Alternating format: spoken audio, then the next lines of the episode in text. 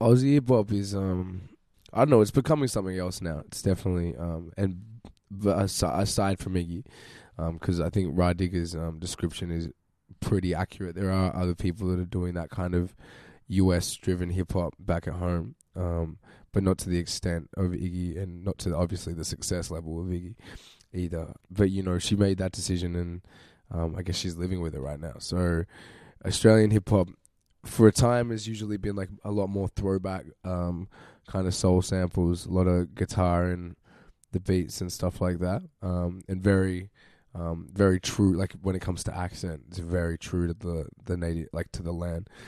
Um, so sounding very ocker is the word. Um, but of recent, it's become a little bit more like pop driven, like bigger songs, bigger hooks, um, and that's kind of been riding the charts, but still very sample based.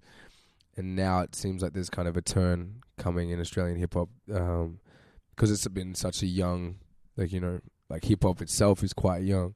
So like you know, an Australian version of it's even younger. Um, so it's starting to get to that point where people are making more alternative kind of hip hops. I guess um, like dudes really doing what they feel like they want to do, whether that's you know more slowed down, chilled, minimalist stuff. Um, stuff that's more you know based off like Detroit hip hop or um, you know more banging beats with like um, solid drum sounds. Um, and then, you know, the flip side, yeah, some people are taking to that US market, you know what I mean? But it's, yeah, it's more that. It's starting to evolve now. I guess that's the, the most adequately I can put it. You got anything to say? It's probably similar to here. Like, people there want people just to be real with hip hop.